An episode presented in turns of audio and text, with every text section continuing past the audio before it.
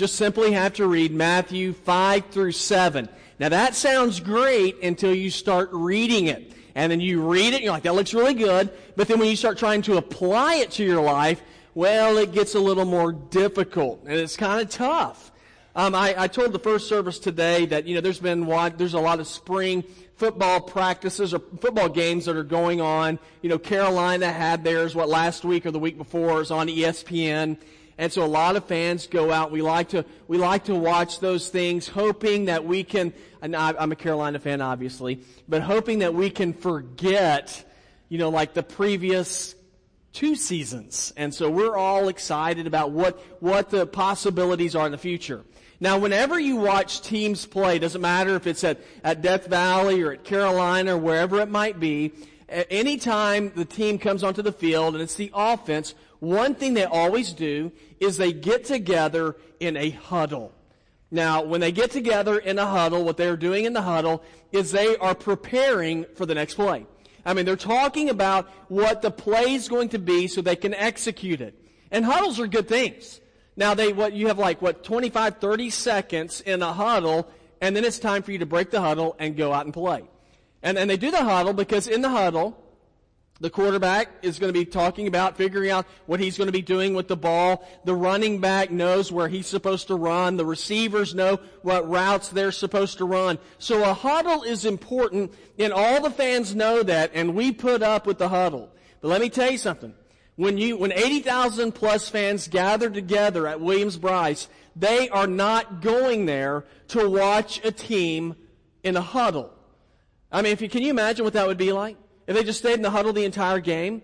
Now, probably, last year anyway, we might have won more games, or they'd have been closer had we done that the entire game. But fans do not go to the game to watch a huddle. They go to the game to watch them huddle and then hopefully drive the ball down the field so they can score a touchdown. Alright, now where's all this going? It's actually going somewhere. Because here's what I believe. I believe that many times as a church, many times as Christians, what we do is we like to huddle. You know, we like to get together and we like to talk about what we're going to do and we like to just sort of share information amongst ourselves, but then we never run the place. And now our big huddle meeting as believers, in a sense, it's, it's Sunday mornings. It's Sunday mornings whenever we get together for V groups. But the purpose, the way you measure the power of a church is not by how great their huddles are. It's by how well they play the game. And so today what we're doing as we continue our series on the Sermon on the Mount is we're going to see Jesus talking about believers breaking the huddle talking about us getting out and beginning to use our faith to live out our faith so that we can make an impact in the world where we live. And so that's why today we're going to be looking at Matthew 5 verses 13 through 16. And I believe as we look at these verses, what we're going to see is we're going to see Jesus sharing with believers, with the church, how we can live in such a way that our lives actually matter and make a difference. And so I want you to look with me in that passage of scripture in just a few moments. But in this, in this passage, what we see Jesus doing is giving us very specific instructions on how to live out our faith. On how to make a difference in the way that we live. Now, now I truly believe this. If we lived out the teachings of Jesus, it'll be a different world. If we live out what Jesus teaches us, we will never step back and wonder, man, I wonder if my faith really makes a difference. Because you're going to see that when you do what Jesus says, man, it absolutely transforms everything. And so in our message today, very simply, all that I want us to do is just simply look into our passage of scripture and see how Jesus says that followers of Him can be effective, how we can break the huddle effectively. So, so how can we be effective as believers? Well, that's what we're going to see in Matthew 5, 13 through 16. And the very beginning, here's what Jesus says. He says, if we're going to be effective, and as, as, as churches, as Christians, he says it begins with this. You be effective by adding salt in the world where you live. And that's what verse number 13 tells us. Jesus speaking here and he's speaking to disciples, to followers of Jesus. Here's what Jesus said. He said, You are the salt of the earth. But if the salt should lose its taste, how can it be made salty? It's no longer good for anything but to be thrown out and trampled on by men. Now, if you ask me, this is sort of, this is kind of a strange instruction. I mean, can you imagine? Just act like you're in the huddle. You're sitting there, and the quarterback, who happens to be Jesus, tells you. He says, "All right, here's the play. This is what you're going to do. You are going to be salt. All right, it's break. Okay, that sounds good. I don't know what that means. Yeah, I'm supposed to be salt. What does that mean? Now, I think a way that we can answer the question is just to think about what salt is, what salt does. Okay, now this is where y'all get to participate. And my wife says my hearing is not any good. I've only said she just mumbles, but apparently everybody does. Okay, so, so salt. What are some things that salt does? Okay, flavor. I heard that. It adds flavor. If you've ever eaten at enough rubber chicken dinners, you know, one thing that you do is you grab the salt and you just like, you just start dumping it on the chicken. Now you do that because it somehow it just brings the flavor out of that chicken or whatever. You know, so that's what salt does. It brings out flavor. Okay, so now what else does salt do? What's another use for salt? Preservative. Man, you must be good in science. Yeah, salt, that's what it does. Salt preserves. Now, in Jesus' day, they did not have refrigerators, or if you're old fashioned, ice boxes. Okay, they didn't have that. And so if they were going to preserve food, they used salt. Now, here's something that's really neat. When Jesus is teaching here, Jesus is teaching this message right on the Sea of Galilee. This past year, some of us from church, we were there. We, we get to brag about it. We know what it looks like. And so it's right there on the Sea of Galilee. Now, the Sea of Galilee was a commercial, it was a commercial fishery. And so as Jesus is teaching, you know, they had to preserve the fish. And so what they do is they, they'd lay out their catch, they'd put the catch down on the ground, they'd lay it out on crates, and then they would, they would salt down the fish. And they'd put another layer of fish on top of that, and they would salt down those fish. And they would do that to preserve the fish. Okay, what else does salt do? It makes you thirsty. Right? Now, that's why when you go to a movie theater and they make the popcorn as salty as possible so that you will buy a $25 Coke and you don't care because your mouth is absolutely shriveled up and your tongue's like that big. Okay, now that, that's what salt does. Salt makes you thirsty. So when Jesus is telling us that we are to be the salt He's referring to what salt does. What does salt do? Salt adds flavor. Seeing as believers, a part of our life, a part of our job is to live and to follow what Jesus teaches because he teaches the right way to live and we add flavor to a community, to a world that is very selfish. Says you add flavor to it when you live for others. Uh, one thing that Jesus says when he says that we are to be salt, we are a preservative. You know, th- this world is rotting in sin, and it does not take long to figure it out. But as believers, as we live according to the truth of Jesus, we, we show people how their lives can be preserved through the power of God and a relationship with Him. Also, as we live, we're to be like salt in that we are to live in such a way, an honorable way, a caring way, that we make people thirsty for God. Where people can look at us and they can look at our church and say, there's something different about them. I would like to know what they have, where they become thirsty for God. That's what we're told in, in 2 Corinthians 9 2 as an example. It says, For I know your eagerness, and I brag about you to the Macedonians. Achaia has been prepared since last year, and your zeal has stirred up most of them.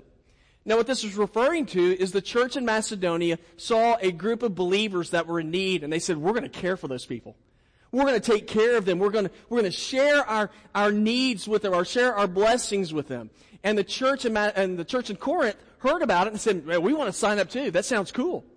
Now that was an example of one church inspiring another church, being salt to another church to where they were motivated to serve as well. And God, that, that, is, that is what we are to do as a church, as believers.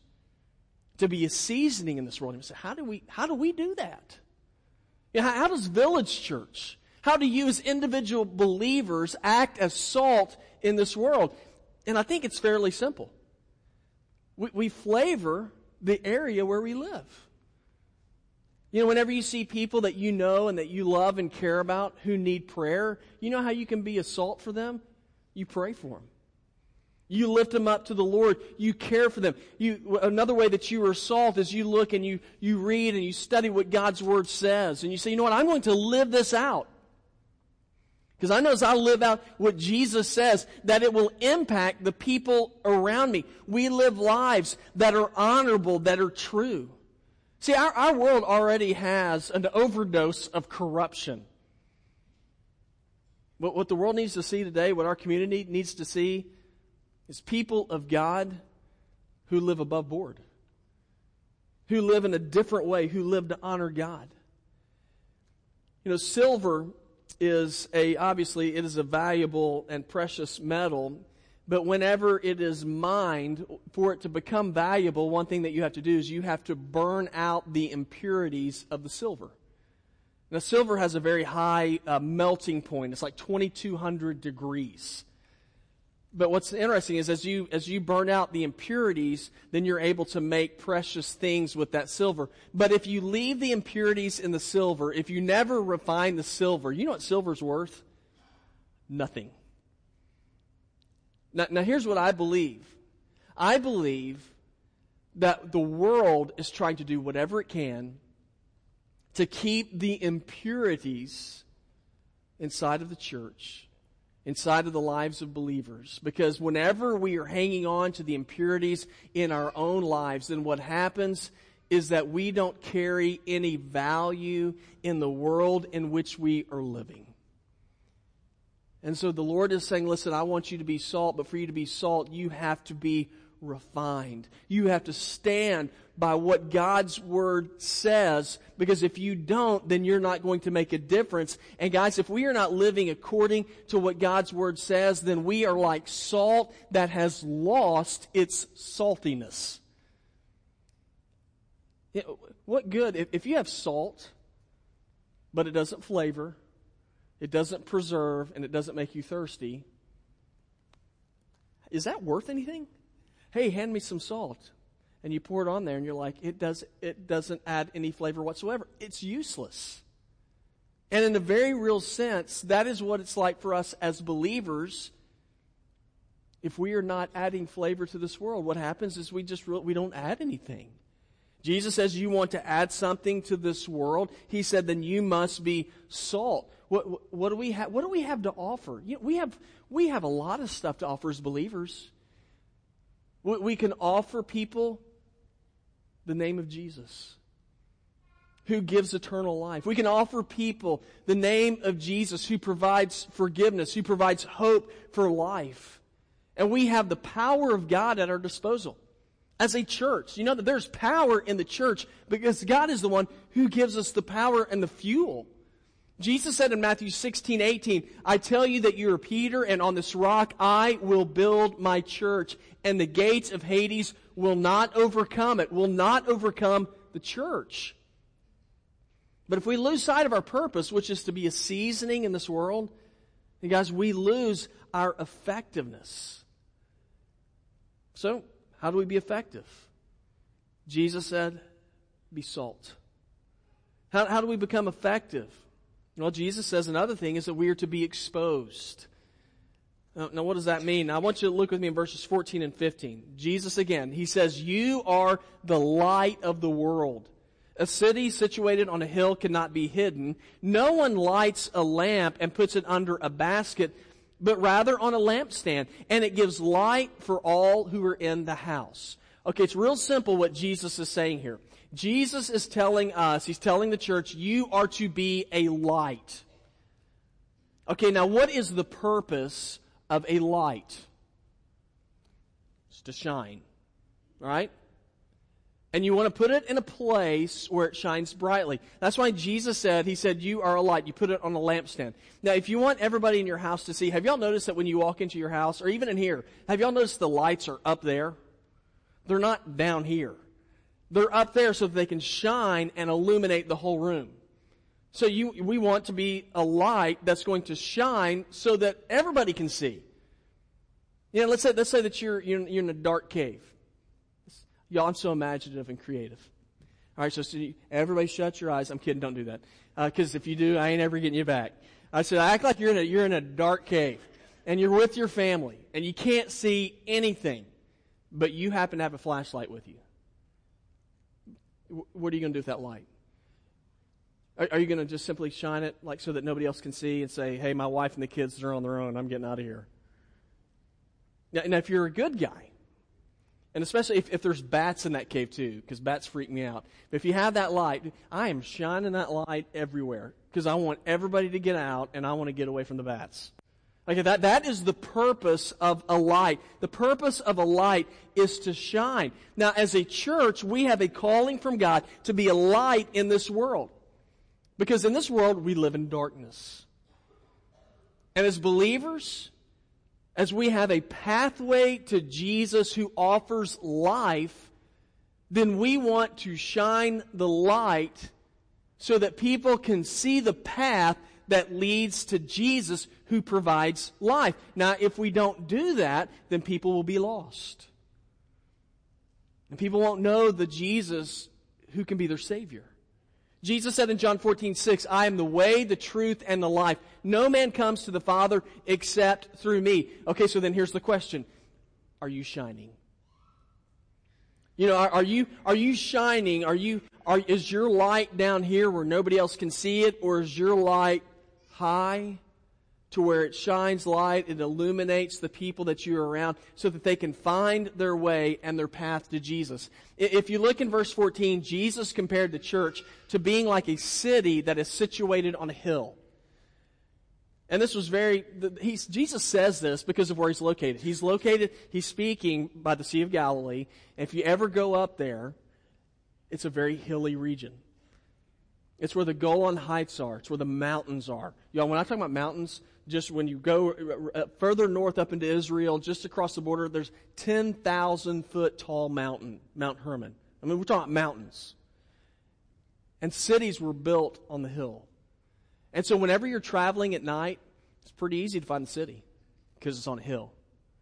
And the lights would light up the city. So it, it wasn't hidden people would look and say, Oh, there's the city. I can see it. It's on the side of a hill. Jesus said that is the church.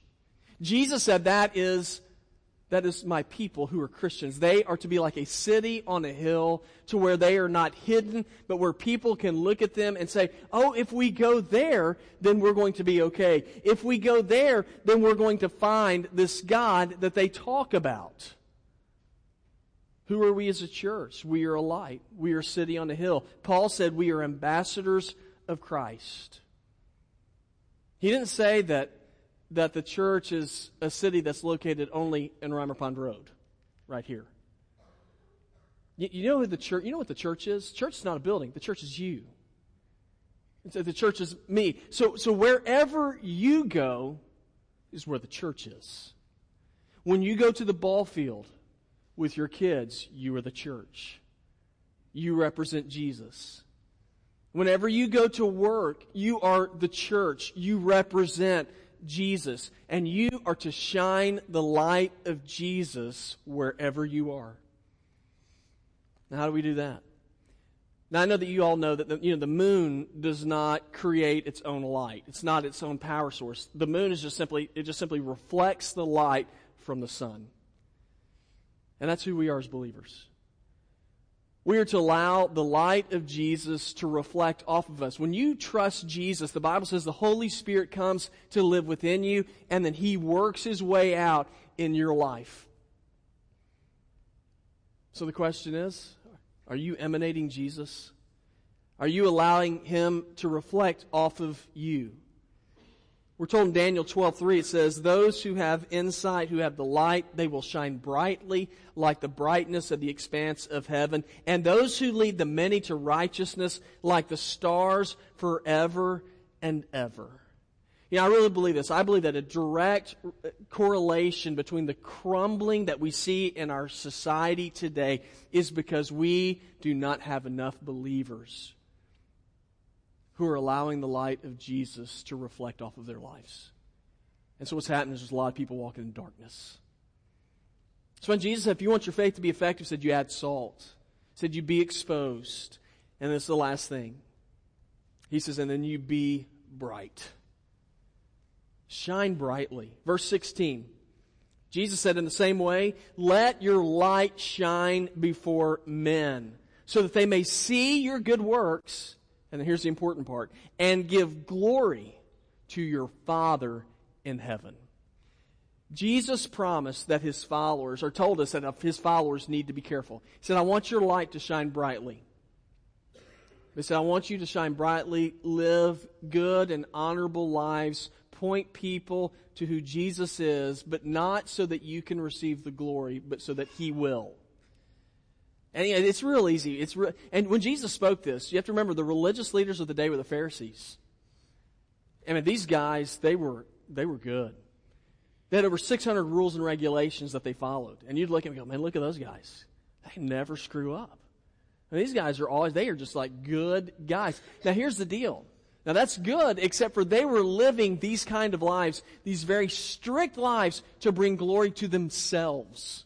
So that people would look at them and go, look how righteous they are. Man, I am not even close to that guy. Jesus said you don't do that. Jesus said you shine brightly, not so that you get attention, but so that God gets attention. So that people can look at your life and say, man, they are living that way because that's the power of God working in them.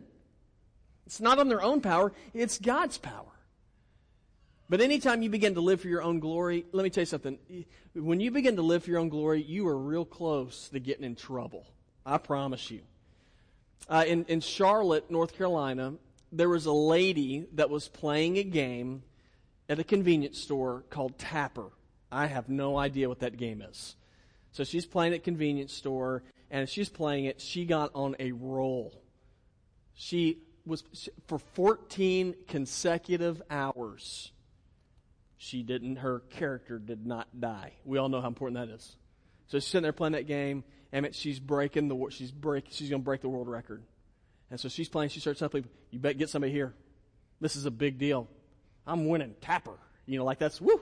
You know, big congratulations. So she's she's sitting there and they, they call the media. Charlotte media comes out. They go to the gas station. And so they go there and this lady's sitting there playing the game. Y'all start filming me. I'm getting ready to break the record. They come over there. They set up the lights. They set up the camera. They plug everything in. And she's playing that game. All of a sudden the screen goes dark.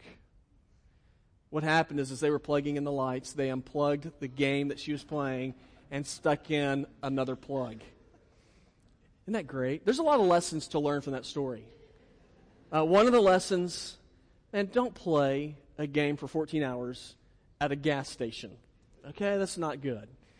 The other lesson is this anytime you begin to promote and publicize yourself, there's a humbling that's right around the corner. Uh, James Dobson had a great statement. He said, Anytime I start thinking too highly of myself, I remind myself of what the mother whale said to the baby whale, and that is every time you go to the top and you start blowing, that's when you get harpooned. Guys, that's what Jesus said. He said, When you shine, he said, You shine bright. You shine bright, not for yourself, you shine bright for Jesus. As you shine bright for Jesus, it encourages other people and it inspires them to want to live for Jesus as they see the difference that it makes. We're told in Hebrews 10:24, "And let us consider how to stimulate one another to love and to good deeds." Christians, our, our, our job is to shine bright. We want to shine brightly, not, not privately, but also publicly. Not for our glory, but for the glory of Jesus. Because there are people all around us who are groping around in darkness who don't know the path that leads to life. The world needs to see. So, what has Jesus called for us to do? He's called us to be effective. He hadn't called us to have a little club and just make each other feel good. He's called us to live to change the world. Do we, can we do it? Yeah. Jesus says you're salt. Guys, we, we add flavor to this world. We're a preservative.